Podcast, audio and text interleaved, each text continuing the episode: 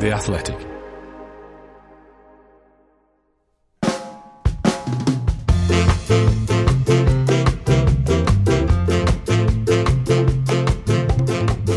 Hello, I'm Dan Bardell. Welcome to 1874, the Athletics podcast, all about Aston Villa Football Club.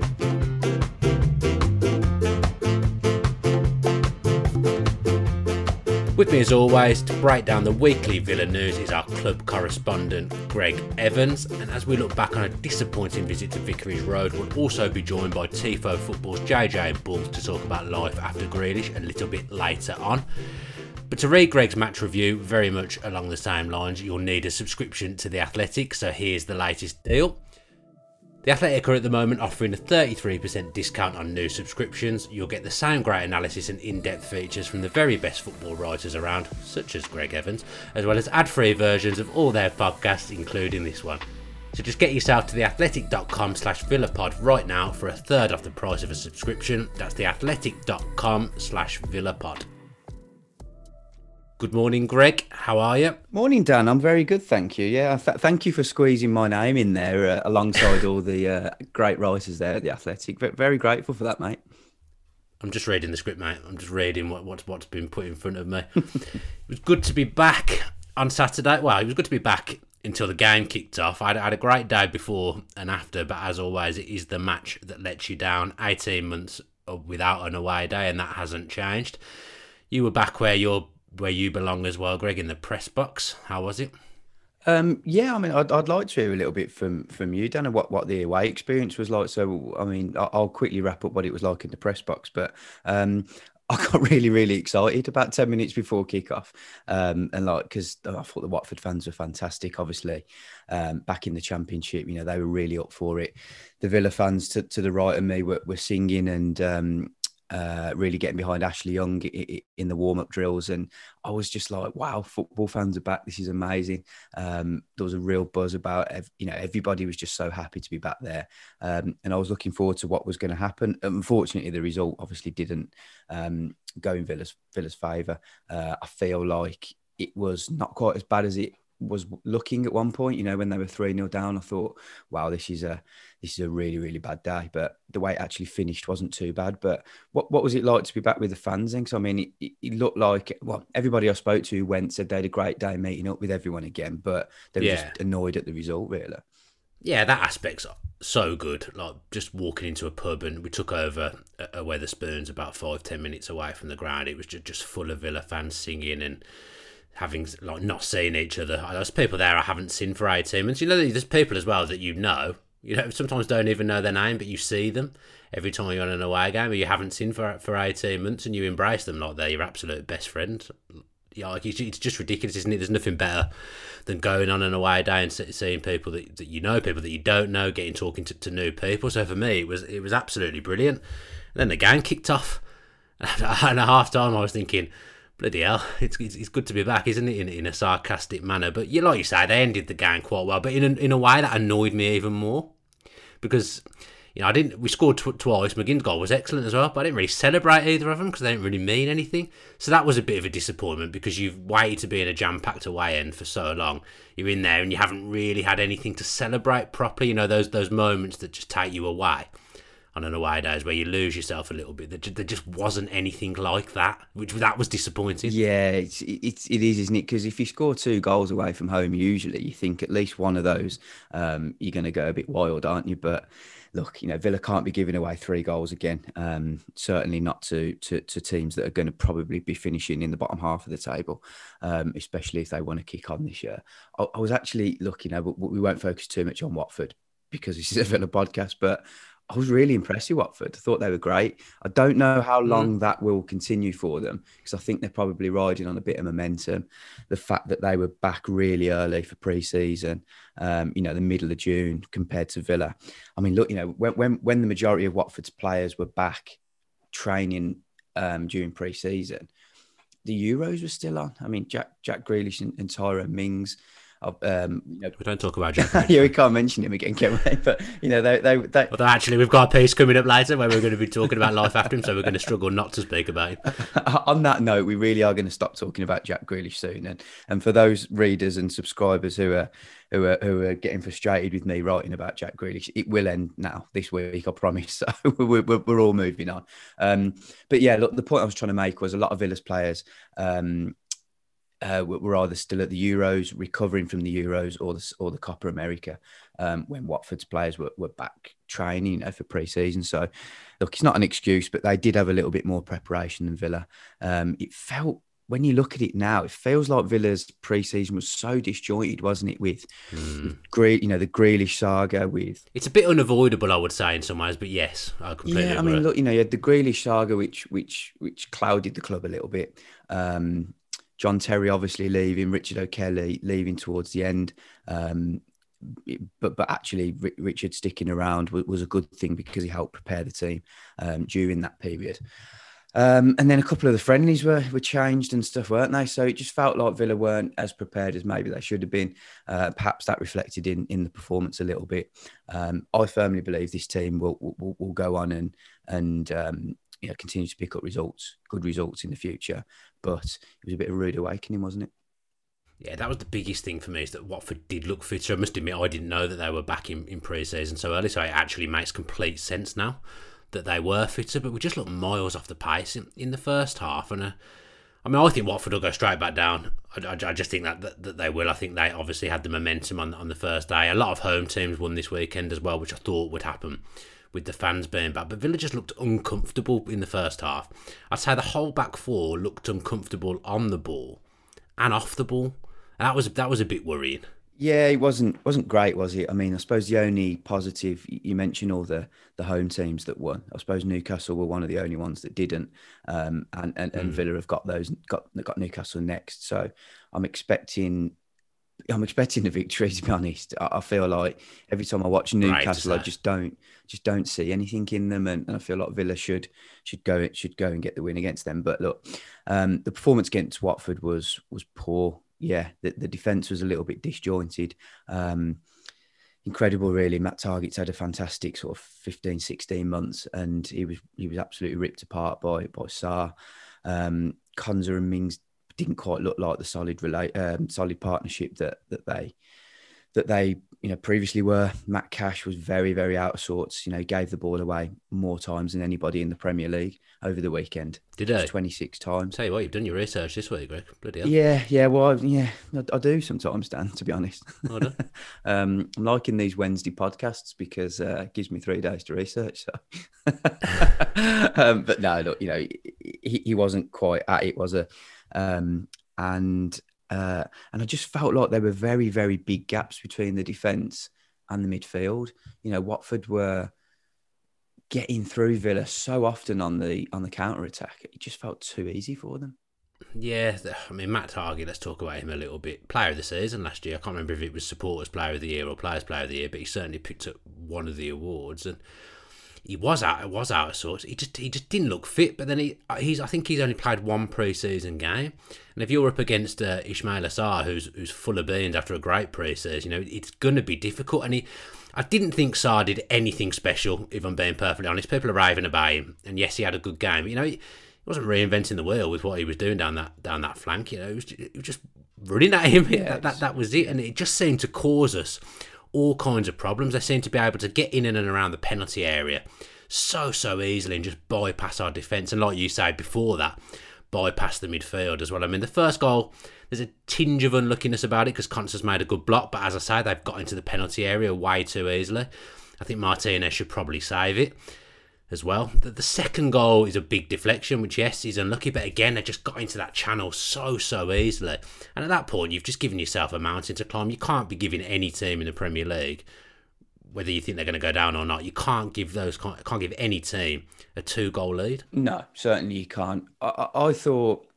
I think you're giving you're not giving Sarr enough credit there, Dan. I think although he wasn't fantastic, he was very direct. Um, yeah, no, no, I get that. Used, He's a good player. He used his attributes well. He used his attributes to his benefit. He used his pace. Um, okay, he's not the strongest, but he he's very very quick with his feet. He's, he's very quick in, in general, um, and he used that to his advantage and got the better of, of Targett. Ashley Young did a much better job on him in, in the second half. Second half, we didn't see him.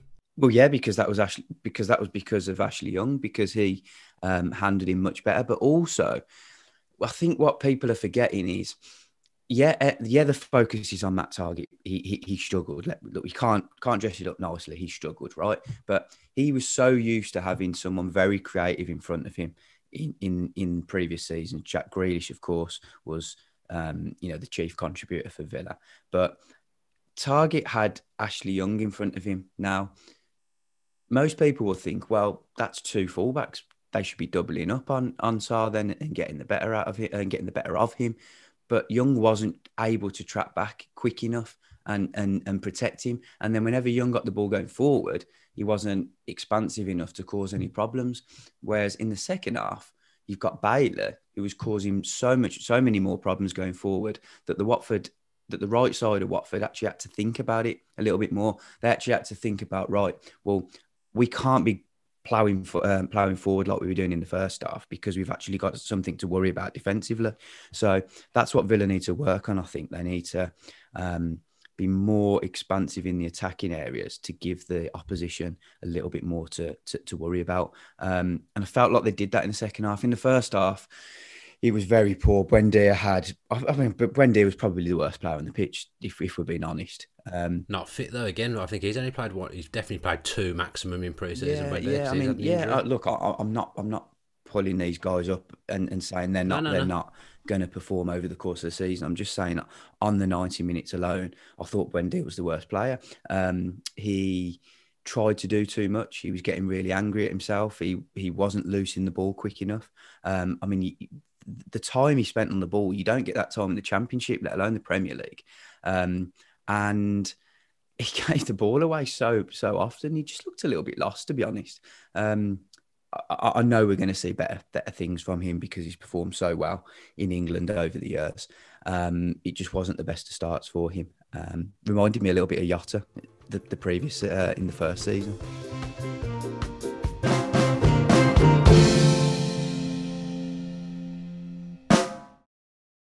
Looking for an assist with your credit card but can't get a hold of anyone? Luckily, with 24 7 US based live customer service from Discover, everyone has the option to talk to a real person anytime, day or night. Yep, you heard that right. You can talk to a real human in customer service at any time. Sounds like a real game changer if you ask us.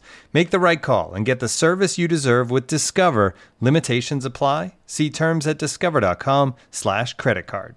This episode is brought to you by Michelob Ultra, the official beer sponsor of the NBA. Want to get closer to the game than ever before? Michelob Ultra Courtside is giving fans the chance to win exclusive NBA prizes and experiences like official gear, courtside seats to an NBA game, and more. Head over to michelobultra.com slash courtside to learn more. Yeah,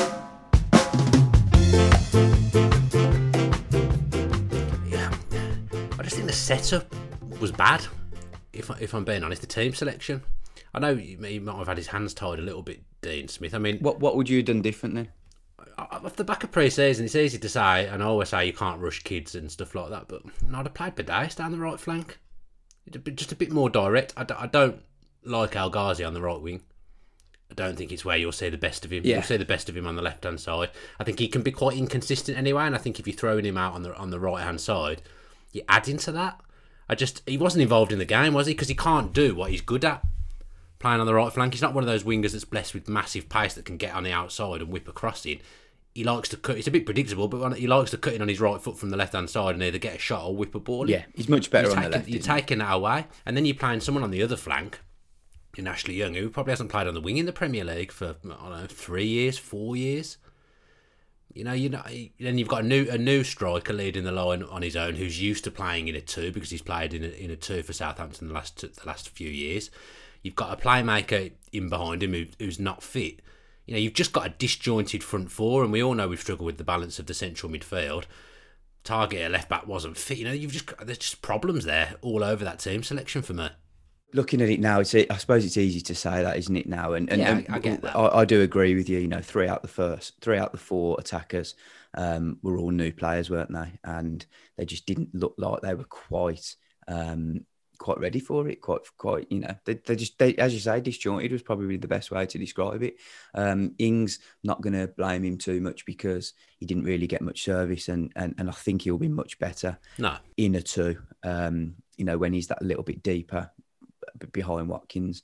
Um, and we, we talk a lot about we talk we talk a lot about Jack Grealish, don't we? And, and how much Villa missed him, but I think they missed Watkins perhaps more. Yeah, I mean, we'll we'll come back to that. I see our special guest has just joined us. There was a little video earlier on in the week from Tifo. Some guy called Greg Evans was on it as well in quite a quite a rascal jumper. I thought questionable fashion choices for his video debut on the Athletic, but we'll, we'll go with it. It is only one game, so there is no need to panic. But we do know that there is going to be some kind of period of adjustment without Jack Grealish because Dean Smith obviously heavily built his team around him. So as I say, luckily our friends, the YouTubers extraordinaire at Tifo Football, had a little look at how Jack Grealish can be replaced with Villa's systems, Villa's personnel. So JJ is here. Before we hear from him, let's just hear a little clip from that video.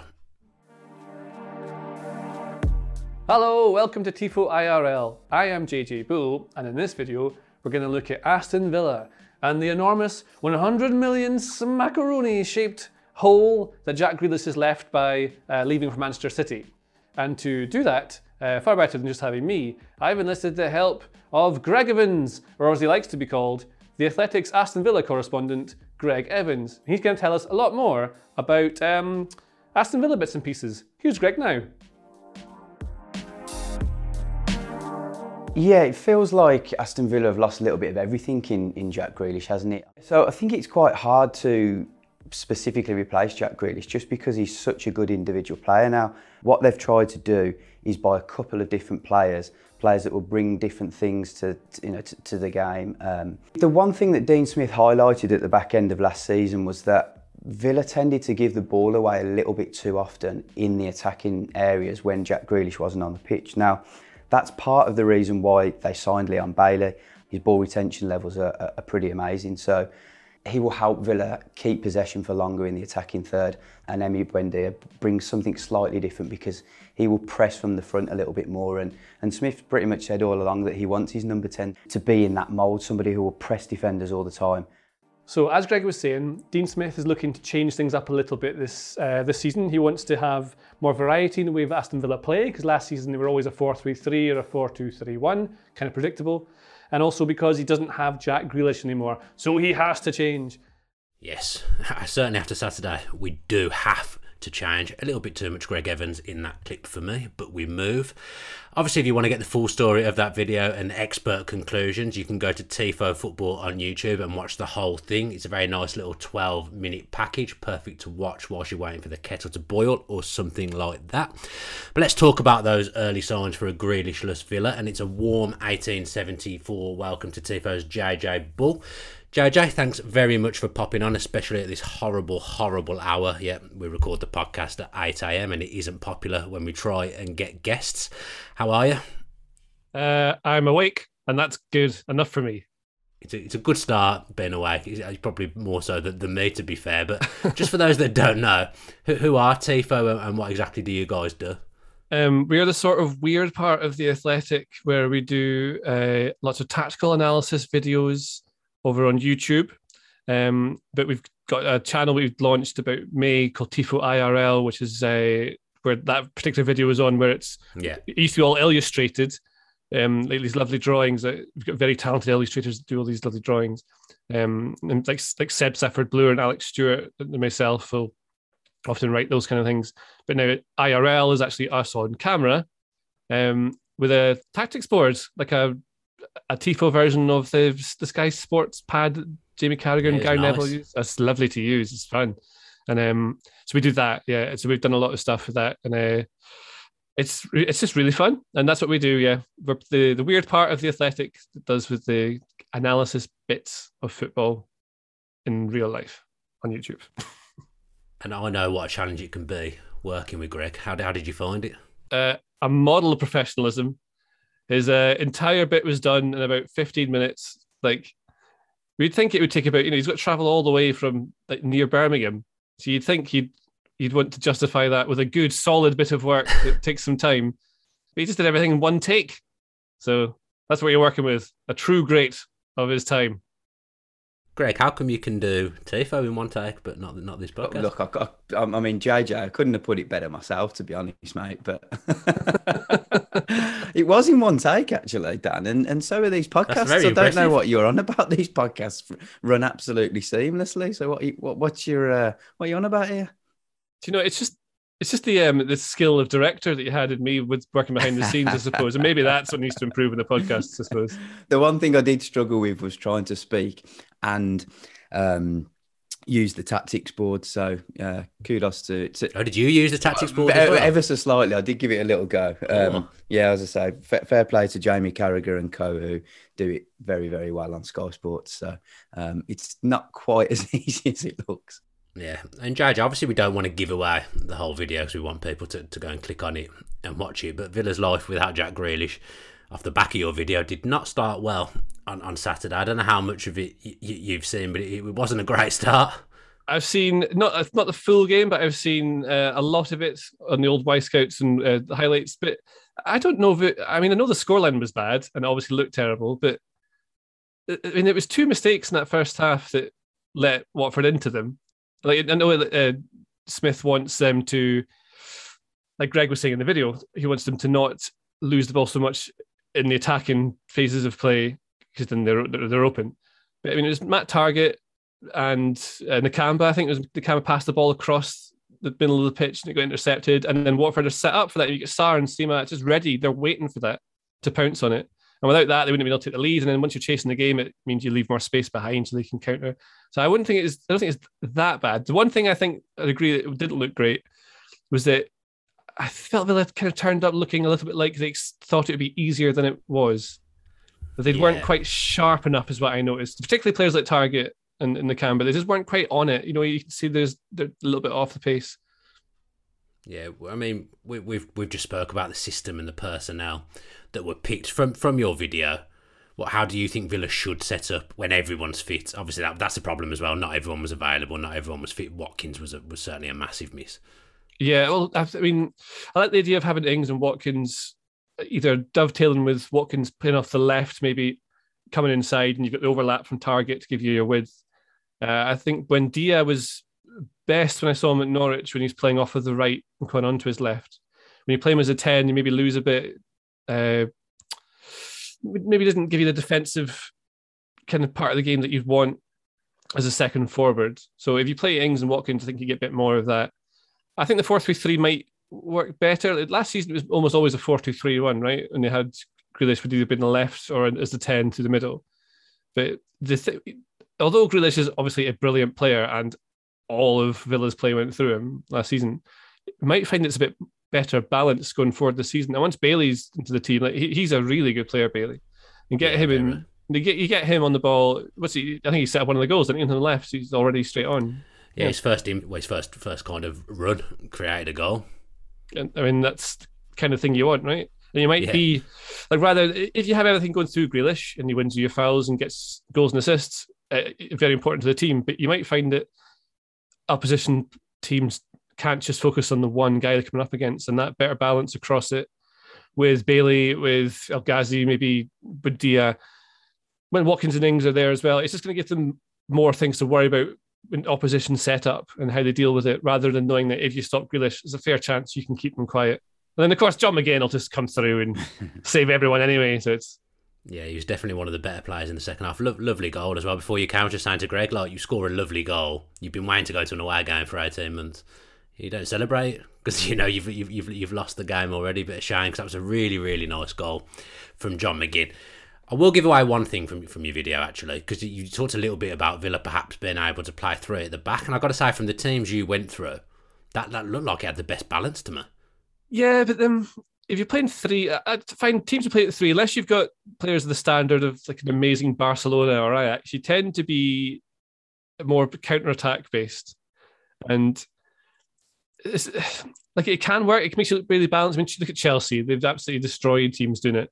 They haven't scored very many, and whether that's because the system is quite defensively minded or because they just keep missing their chances is something I, can't really quite work out yet. We'll see when the Lukaku makes difference to them.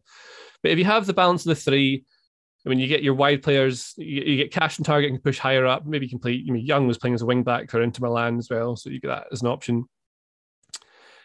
It, I, I think it's easier to stop teams playing against you in possession if you're playing with that three because most of your play has to go through the wide areas, and so you're relying on your your wing backs to be excellent one v one. And the teams who've done it very well, like Conte's Chelsea. I mean, the the wide inside forwards, you had uh, Hazard and I've forgotten who I think Willian on the other side like two brilliant players pretty much in their peak. And you can get them 1v1 and they can do damage. Whereas Villa's wingers, Bailey might be able to do things 1v1. Buendia's more of a player goes into the pockets, but you want him to be able to move into the 10 space from that.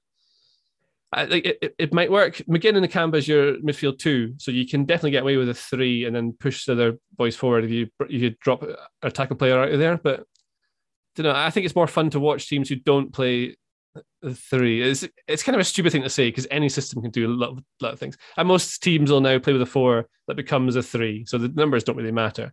But I think you'll probably find them. You can match up against the likes of, I know Chelsea. It's worth even doing against Liverpool to the extra space to block. But personally, I like teams to push forward a little bit more and not like they defend by attacking. It's it's not always the best option because you leave yourself open. I mean, look at the way Watford were able to tear through space that was there. But I don't know if a back three would have made any difference to that. The way they defended those goals. I mean, it was players got out of position because of a mistake. And that that if you do that at any game in the Premier League, if you make a mistake like that, you're going to be in a bit of trouble because you're punished by. Like, I mean, Ismaila Sarr. Like it's, it's only Watford's, but that boy Sarr is a really good player, and he was just on to anything that was uh, he was able to. And it's when you're playing against Man United, look how good they were. Hmm. Yeah, it's not going to be ideal. So maybe you're right. I don't know. no, so I, I, think we'll certainly mix it up a little bit more than we did last season, and, that, and that's one of the takeaways as well. I think we were quite rigid in, in terms of systems last season. This season, there's a, seems like there's a, a, lot more flexibility with the personnel that we have. Before we let JJ go back to bed, Greg, what was your, your biggest takeaway from doing that video with the Tifo guys? Um, that it takes a long time to get to London for a six minutes interview. Okay no, give us a pro- give us a proper take. No, no, look, it's, it's, a really, really professional setup. Um, I think the guys are so knowledgeable. Uh, I mean, look, you know, me and you, Dan, we, are supposed to know everything about about just Villa, aren't we? But you know, the guys they know so much about all the all the clubs. Um, they, they do a fantastic job, and and they're just really fun as well. You know, they make it all so they make the the video so easily digestible and just just just enjoyable to watch. Really, um, you know, I think football think football can get a little bit serious at times, can't can't it? And you know, the present present yeah, presentations nice can just be a bit too serious and formal. But you know, the, the, guys are really knowledgeable, but they they just make it fun as well. So that, that's probably my biggest takeaway. JJ, thanks ever so much for joining us this morning. It's been a pleasure. Hopefully, speak to you again. Yeah, thanks for having me. It's been a lovely time.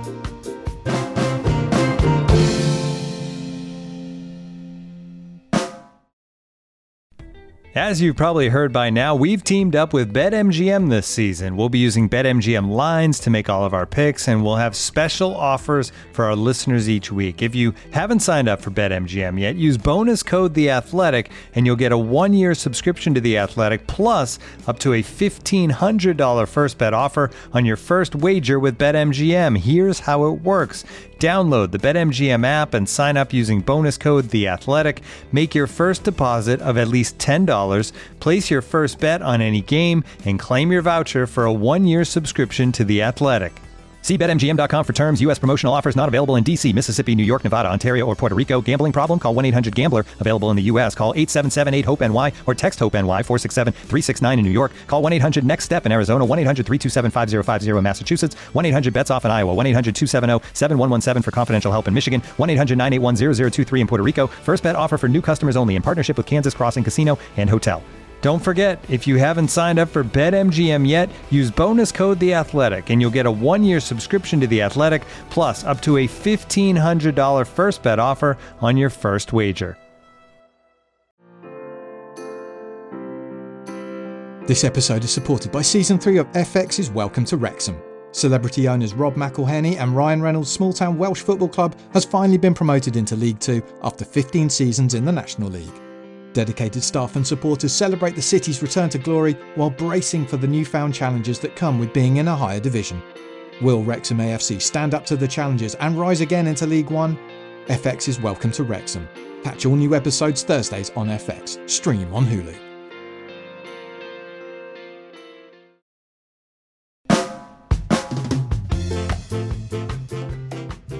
Say, Greg, thanks for underselling me at the end of the end of that little segment there. I do do I do do other things other than Villa now, you know, for the Athletic. I'm on the Athletics football show now. I'm an all rounder, not not just Villa for me. I forgot Bram Bardell was um, uh, was was boosting and and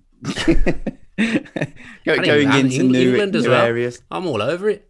Yeah, speak speak for yourself. With I did. do you know what I did? I did actually see a lot of uh, selfies popping up um, on on Twitter from from randomers over the over the weekend. Did Did you find just people coming up to you asking for a picture with you now you're so famous? It does. I mean, I'm not gonna say it doesn't happen. it, it, it, does happen. It's, it's still something that I find a, a, little bit weird, but I obviously like speaking to people and like like speaking to Villa fans, so it's it's not a problem at all. There'll be people listening to this thinking, "Why on earth would anyone want their photo taken with him?" They, and I, to be honest, I wouldn't blame them for thinking. Do they that. ask you to sign their shirts as well? I have signed a program in the past and a ball actually. I've done, some weird things in my life. That was that I've not done anything like like that for a while, and I wouldn't anticipate doing it anytime soon. Let's finish our, our Watford chat. You were, you were about to talk about Watkins before JJ joined us. And I suppose when you're missing your best player from last season or your best player for the last few years in Jack Grealish, and then you take your top goal scorer and best presser out of the team as well for the first game. I suppose that is going to make it difficult to get going up top. Yeah, definitely. Look, on the Tifo video that I did, I gave Buendia the big sell and saying that he will help press, um, and that's what Dean Smith wanted. But we didn't really see that. He will. He, he will eventually, I'm sure. But we did, we didn't really see that against Watford. Um, and then with Watkins not in the team as well, um, Villa just really missed something and you know, I suppose we, we spoke to Dean Smith after the game, and, and he said if Ollie Watkins had been playing, then the Watford defence wouldn't have had in, wouldn't have had as much time on the ball as they did. Um, yeah. And and look, you know that that that type of influence can change the game considerably. He can it can limit the amount of attacks and and just switch the focus onto Villa more so than Watford. So um, let's hope that his injury isn't a serious one, that he's back quite soon. Um, I actually thought Bertrand Traore did really well when he came on as well. I thought he made a difference. The three subs all did yeah. well. The three subs were yeah. the best three players on the pitch for Villa, I thought. And look, that that what what JJ said there is, yeah, Villa have sold Grealish now, but there's going to be more of a balance to the team. If you look at the squad, uh, the, the the substitutes bench, uh, it's much much stronger than it was last season. You feel like you've got a lot of attacking options to come on. Um, the, the only issue we've got with Traore now is that we believe he's picked up a, a, niggle, you know, a hamstring injury. So we're waiting to find yeah. out the severity of that. Um, but yeah, look, the sooner Watkins is back, the better because not only did he score a lot of goals for Villa last season, he really did set the tempo, um, and, and they need him up there. Yeah, he scored in both the home and away games against Newcastle, so you'd fancy him if he was fit on Saturday. We, we certainly need him back. It was a massive miss. Just quickly, the main takeaway from being in the away end were people, Villa fans, were not happy with, with, central midfield. They're not happy with, with the combinations that we have. We've got a lot of central midfielders, but I think the Villa fans are quite antsy that we, we don't really have the right combination at the moment. If I don't ask you about transfers, people aren't going to be happy. So, is there any movement? Is there anything going on? Um, yeah, sorry to give you a boring answer, but look, we know that Villa have been after James Ward-Prowse. Uh, I said it last week in, on the podcast that it's going to be very difficult to get that deal done purely because Southampton don't want to sell him. Um, he's their captain. Uh, if Villa put up a very, very big bid, then there might be a chance, but I just can't see that happening at the moment. Um, it wouldn't surprise me if Villa were done, but I do still think that they will get one more um, signing I'd hope it would be in, in defensive midfield. Um, look, that area is very packed, isn't it? You've got someone would have to move out, wouldn't well, they? This is it. This is it. You've got you, have got you've got McGinn. Um, McGinn and Nakamba started. Luiz has come back from the Olympics now. Um, I think Villa anticipated a little bit more interest in Luiz this summer and, and were willing to move him on. That hasn't arrived. Um, whether it does in the final few weeks of the window, I just can't see that either. And then you've also got Sanson coming back from injury, Jacob Ramsey, um, and there's one more, I think, isn't there? Uh, Chukwuemeka's more of a 10, isn't yeah, Chukwuemeka's a 10. You know, he, he won't be doing much defense. Conor's still knocking around, but he'll, he'll, go, you'd expect. Will, will go, yeah, of course, um, whether that's on loan or permanently. Um, so look, you know, the, the, if, if Conor goes, then there's then there's then five midfielders. battling for those two midfield spots. So somebody's going to be left out, and um, you can only register 25 people as well. So there's that as well, of course. Yeah. So look, I do think Villa will, will try and do one, but I'm not 100 percent sure whether they'll get it over the line. Fingers crossed they do because um, you know that, that little bit more competition in there there might help. Um, and yeah. I agree with some of the supporters. We've said on many podcasts in the past, Villa do need a, probably a new defensive midfielder if they're going to progress further up the league.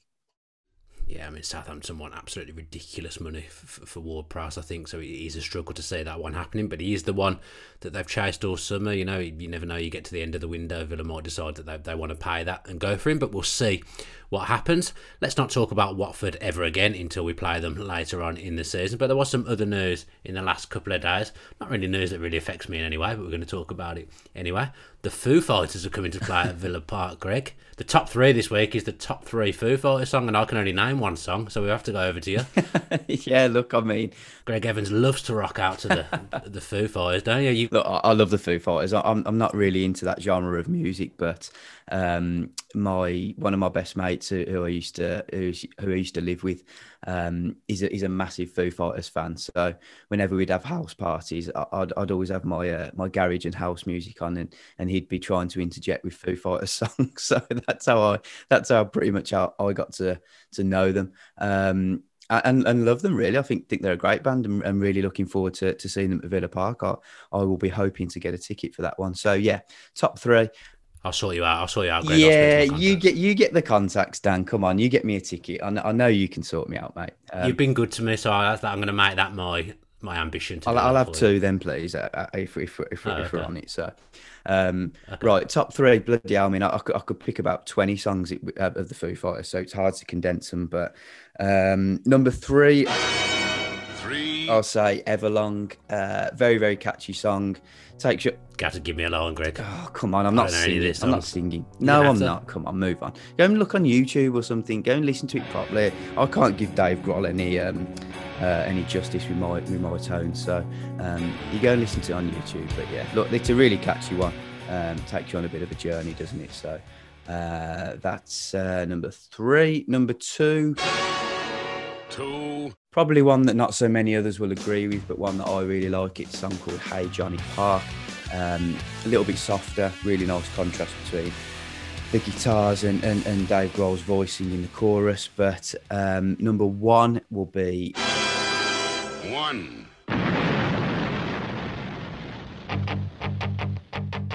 All my life just an incredible song. very heavy, very dark at times, um, and, and, really brings the best out of Dave Grohl as a frontman. I think. Um, I remember this one when I was at a festival, and I'd only ever been to um, dance and, and, and, house and techno festivals, um, and, and, I went to sort of a, I went to Reading and Leeds, I think it was, but it was at Reading, and and the Foo Fighters were there, and I was in the middle of a mosh pit, and this song come on, and I thought, wow. Oh, Greg Evans. No, yeah, it was, it was amazing. I was like, I do you know what? It really on. opened my eyes to like other genres because I, I, I, only really like garage and, and speed garage and, and house and stuff. So um, when I was in the middle of that mosh pit, mosh pit I, used, I just thought I've got to be a bit more open minded in, in the years ahead, and, and I have been since. So really looking forward to them coming to Villa Park. They Villa did walk out to a Foo Fighters song, and it only lasted a couple of games. I have no idea whose idea it was. I don't know whether your really? mate was on the on the PA for a few games or something, but the, the, they did walk out to the best of you or best of me, whatever it's called, for a couple of games. I think it was Lambert, and then they quickly went back to what they were walking out to before after a couple of games. I don't know why on earth that happened, but it did. Don't remember that to be honest. No, oh, you wouldn't. It was I've got a weird memory for things like that. But yeah, they definitely two. It was like two random home games at the start of the season under Lambert. It might have even been Lambert's first season. For some reason, we we walked out to, to, to that song. Like I say, your mate must have been on the PA. Something weird, really, really happened going on there. Thankfully, that's about it for this week. And next up, Villa play Newcastle at Villa Park, which we have to win because our producer is a Newcastle fan. I'm not even going to read out what he's wrote in the script, actually. But yeah, we don't want to be doing a podcast next week about a Newcastle victory. That would be an absolute disaster. Sorry we didn't get to any of your messages this week, but we do want to hear with you. So please, please do get in touch. And subscribers can use the real time section of the Athletic website or app. And Greg and myself are very easy to find on Villa Twitter. Don't forget that offer where there's a third off subscriptions to The Athletic at the moment. Just head to theathletic.com slash villapod and that should sort you right out. Until next time, thanks to JJ Bull from TIFO for joining us earlier, and of course, Greg as always, and thanks to you guys as well for listening. Up the Villa.